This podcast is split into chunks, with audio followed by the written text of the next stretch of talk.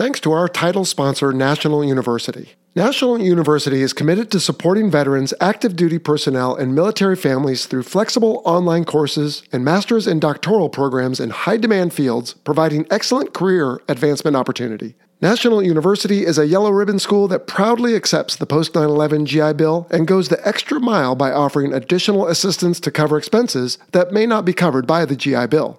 To learn more, visit nu.edu forward slash veteran.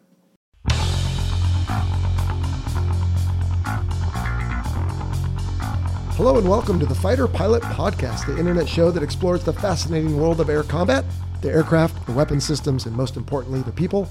I am your host, Vincent Aiello, call sign Jello, and this week we have another audio musing for you. It's like an audio book, but instead is a reading of one of the articles on our blog, on our website, fighterpilotpodcast.com. I tried this last week with a discussion on my article, How to Succeed in Flight School, Don't Ask Me, and the responses were mostly favorable, so we're going to try it again this week. But speaking of last week, some of you took issue with my list of how I came up with this idea in the first place. I guess at first I said A, then secondly I said 2, and then lastly I said D. I mean, come on, this tells me you either don't remember or worse, never saw Home Alone. Are you kidding me? I mean, come on, this movie's over 30 years old, but we're getting into the holidays here, and this is a perfect holiday movie. You don't remember Big Brother Buzz bullying Kevin telling him how useless he was. Anyway, if you have to explain the joke, I guess it's not funny. Now, before we get to the article, I have a listener question from Alex from Germany who says My first question is related to the selection process for military pilots. Considering that about 4% of the population has ADHD and that this condition is often diagnosed late or not at all, I wonder if you have ever met a fighter pilot who has ADHD or identifies himself as neurodivergent. So, Alex, I don't know the difference between the US and Germany, and I don't even know in the US if ADHD is disqualifying in the first place. But have I ever met a pilot who identifies as neurodivergent or has ADHD? Not to my knowledge. Alex's second question is Have you ever met a fighter pilot who you thought didn't have the right qualities for the job and would have been better off not being selected? Well, yes, Alex. And I've thought about how much more I should say about that and decided probably not much. So I'm going to leave it at that. And then, thirdly, is there any opportunity for a retired fighter pilot to experience flying or co piloting a fighter jet again? And if not, how much do you miss it? Well, Alex, that's actually two questions. The first answer is yes, there are opportunities. You could go get a job, I could, at Top Aces, Draken, ATAC, TAC Air, any number of the companies providing commercial air services as contractors to the military. And so those are opportunities, but how much do I miss it? I'm kind of embarrassed to admit it, but not very much. A couple weekends ago, I was in Houston visiting the gentleman who's uh, got the L 39, you know, with the Fighter Pilot podcast on the side of it. You might have seen it on our Instagram page. Well, Malty invited me down because the Classic Jet Association was getting together and a bunch of guys all flew in their L 39s. And I went down to hang out with them and give a little prepared speech. And I got to fly a couple times and it was fun. But yeah, they kept asking me, like, Jello, aren't you going to get a jet or get back into general aviation? And I'm like, no, I think I'm good. I mean, I've always said with 3,800 hours and 700 traps, I pretty much did everything I wanted to do. In fact, the only two things I can think of I didn't do is shoot somebody down and eject, and I didn't really want to do either of those. So, anyway, Alex, hope that helps, and thanks for your questions. All right, this week's article is called Fighter Pilot Stereotypes. It's from April 2021, and I hope you enjoy it. Here we go. Okay, humor me for a moment. I'm going to say two words and I want you to describe the first image that comes to mind. Ready? Fighter pilot. Actually, hold on, wait. Before you describe the image, let me guess. You pictured a Ray-Ban wearing white male with an appetite for danger and enormous ego. Am I right? Mocks rules and authority? Has a cool nickname? Yeah, I know the one. Tom Cruise's Maverick from the 1986 smash Top Gun is this genre's poster child. But if Hollywood is responsible for forming your image of military aviators, well, then, hey, we need to talk. Because from the Great Santini in 1979 to a Saturday Night Live skit from 2018, Tinseltown and the Big Apple have long taken significant liberties when depicting these hardworking professionals. To be fair, some portrayals are not that far off, but based on personal experiences from over a quarter century as a U.S. Navy FA 18 pilot and now hosting the Fighter Pilot podcast, I find most Hollywood fighter pilot stereotypes are just plain wrong. So let's take a look then at the top 10 myths about being a fighter pilot, and that's a term I'll use to generalize all military aviators. And I'll even add a few anecdotes for why I take this position. Naturally, there are always exceptions to the rule, and I will strive to acknowledge those.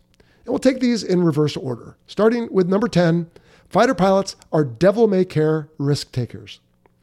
Many worthwhile pursuits involve an element of danger skiing, tightrope walking, even driving a car, just to name a few and flying is no exception. The consequences of a mistake in aviation are immediate, sensational, and usually fiery, as even a cursory YouTube search reveals. But routinely working in such a hazardous profession does not mean fighter pilots go around taking unnecessary risks simply for the thrill of it. What fighter pilots really enjoy is having fun, at least generally speaking, that was true for me. And if we die or are badly maimed, well, we can't have fun anymore. So risk is managed. And by analyzing the likelihood of a bad event happening and the severity of the outcome if it does, and that's called risk management, fighter pilots take calculated risks, which can still be thrilling.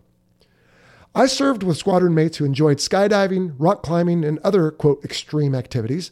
Heck, for many years, I even rode my 1000cc motorcycle at non competitive track events, routinely seeing speeds of 150 miles an hour and faster. But parachutes are double checked, belays posted, and protective equipment worn on closed road circuits. Managing risks ensures living to fly and have fun another day. Myth number nine all fighter pilots have cool call signs Viper, Iceman, Wildcard, Sidewinder. You get the point. But wait, hold on a second. Washout? Dead meat? Clown penis? Oh dear. When serious, Hollywood readily bestows its characters with badass call signs, which is simply aviator speak for nicknames which you can learn more about in episode 2. For the most part, real world call signs are anything but flattering. In fact, call signs are often demeaning, crude, or just downright offensive. However, recent military directives have striven to stamp this out with some success. In one air wing I was a part of, we had a hulking 240 pound massive college football lineman, and we named him Buttercup. It was awesome.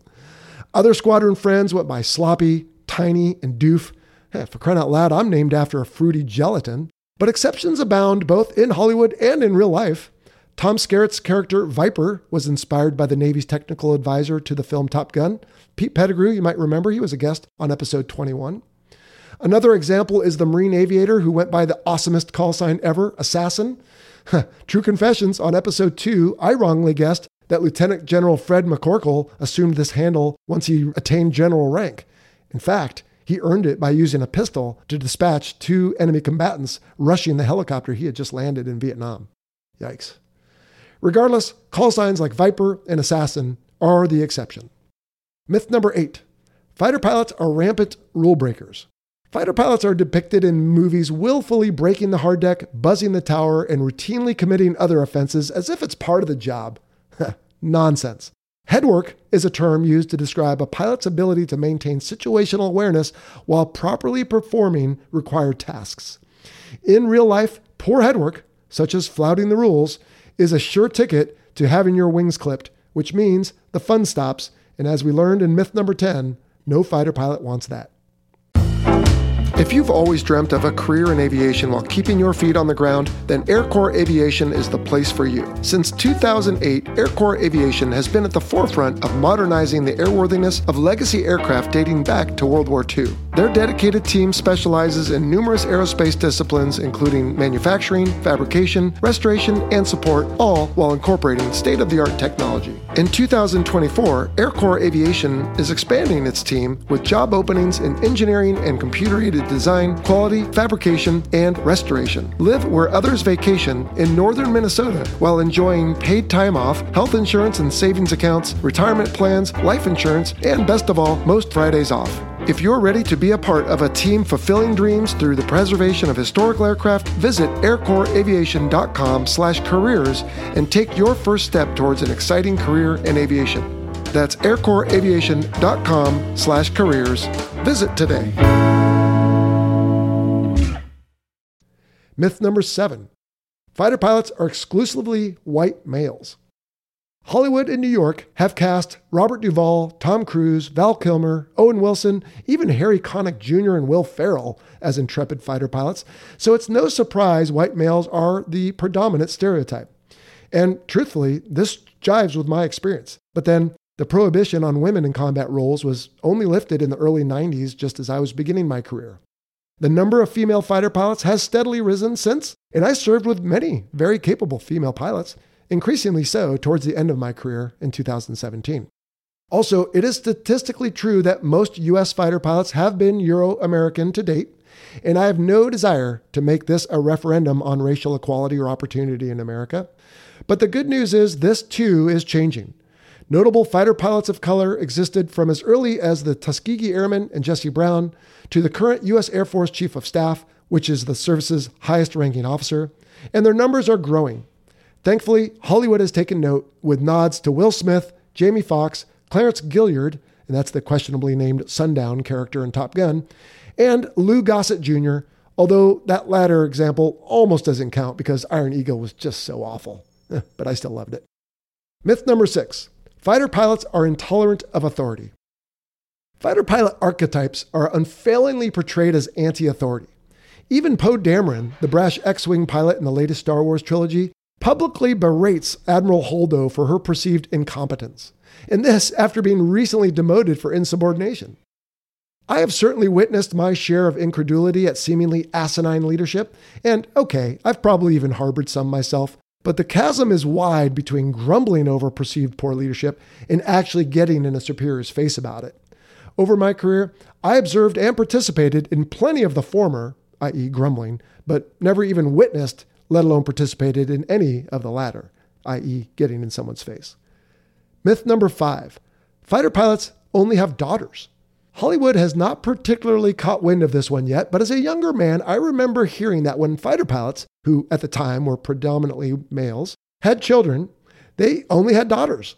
The less than scientific assessment was that sitting so near transmitting radars and constantly pulling high G forces somehow segregated the swimmers. More nuanced subsequent studies suggested that maybe the alleged trend could be stress induced.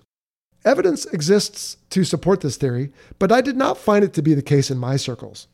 Sure, some of my flying friends have only daughters, but others have both sons and daughters, and I have only sons. Three of them. Ironically, though, this fact provides endless ribbing by my peers who asserted that I must not have been, quote, a real fighter pilot. Oh, jeez. Myth number four Fighter pilots are specimens of perfect health. Movies don't generally bore audiences by depicting the obstacles young people encounter pursuing a military flying career, but in real life, it is generally assumed that an applicant can have nothing medically amiss. Vision has to be perfect, and there must be no physical or medical defects of any kind anywhere. In the Navy, we call being grounded for an obscure condition discovered by the Naval Aerospace Medical Institute as the dreaded NAMI whammy. Due to the physiological hazards of military flying, and the fact that services, historically speaking anyway, have typically had more applicants than available slots, thinning the pool medically has been routine. But these days, eyesight can be surgically corrected to 20/20, and certain disqualifying conditions can be waived, in fact, have always been waiverable on a case by case basis. As a young NROTC midshipman, I was devastated to learn that a minor ear surgery I'd had at age 12 would not only disqualify me from flight duty, but naval service entirely. Thankfully, cooler heads eventually prevailed when the attending physician, a former Air Force surgeon, wrote an endorsement to NAMI on my behalf. Curiously, the further fighter pilots advance in their careers, the more willing military medicine seems to be when contemplating continuing flight duty for them based on certain conditions they may have. It's almost like they're seeking the maximum return on investment. Now, it's always been true that when you're asked, a pilot will say, Oh, nothing's wrong. But that's not so much the case as you get further along. And in fact, I have pilot friends who returned to flying fast jets later in their career following significant and undisguisable or unhideable medical trauma, including brain injuries, broken limbs, even open heart surgery. Myth number three being a fighter pilot is easy. The act of flying is often overly simplified as pull back and the houses get smaller, push forward and the houses get bigger. Seems straightforward, sure, but when you include aerodynamics, meteorology, navigation, fuel planning, and emergency procedures, to name but a few of the many aviation considerations, flying becomes far more complicated. And now to flying, for military aviators, add fighting. To succeed in air combat means understanding the weapons, combat systems, and tactics for your side, and then the weapons, combat systems, and tactics for the other side too. And that includes all the other sides. Then there are survival methods, rules of engagement, theater specific procedures, and more. In the spirit of Waylon Jennings, I've often said being a fighter pilot is every bit as professional as being a doctor or attorney or such, or really any esteemed profession. And I stand by that assertion, although a podcast listener who was an attorney once retorted that I regarded his vocation perhaps too highly. Myth number two fighter pilots are self centered.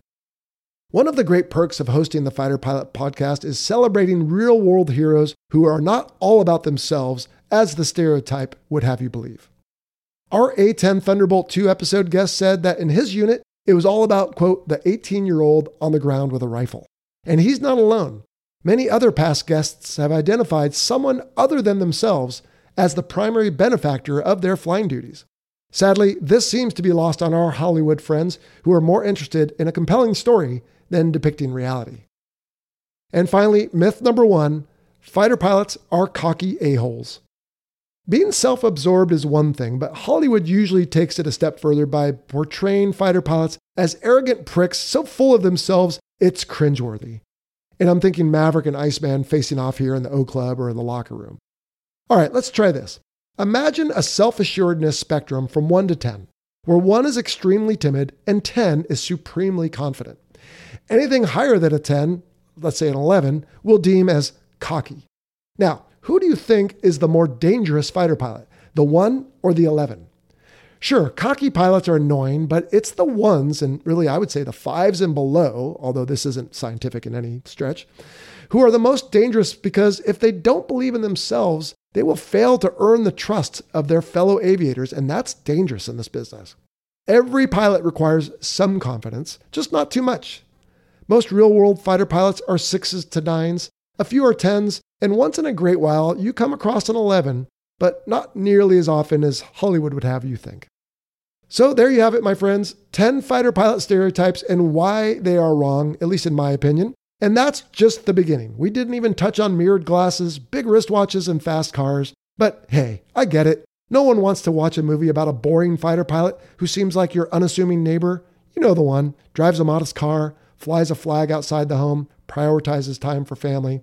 If exaggeration and embellishment is required to make a story more compelling, well, I suppose that's just the world we live in.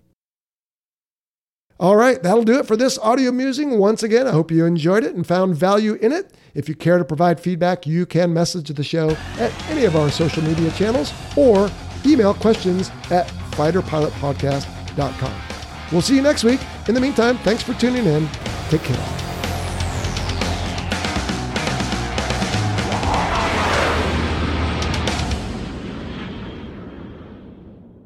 Thanks to our title sponsor, National University. National University is committed to supporting veterans, active duty personnel, and military families through flexible online courses and master's and doctoral programs in high demand fields, providing excellent career advancement opportunity. National University is a yellow ribbon school that proudly accepts the post 9 11 GI Bill and goes the extra mile by offering additional assistance to cover expenses that may not be covered by the GI Bill. To learn more, visit nu.edu forward slash veteran.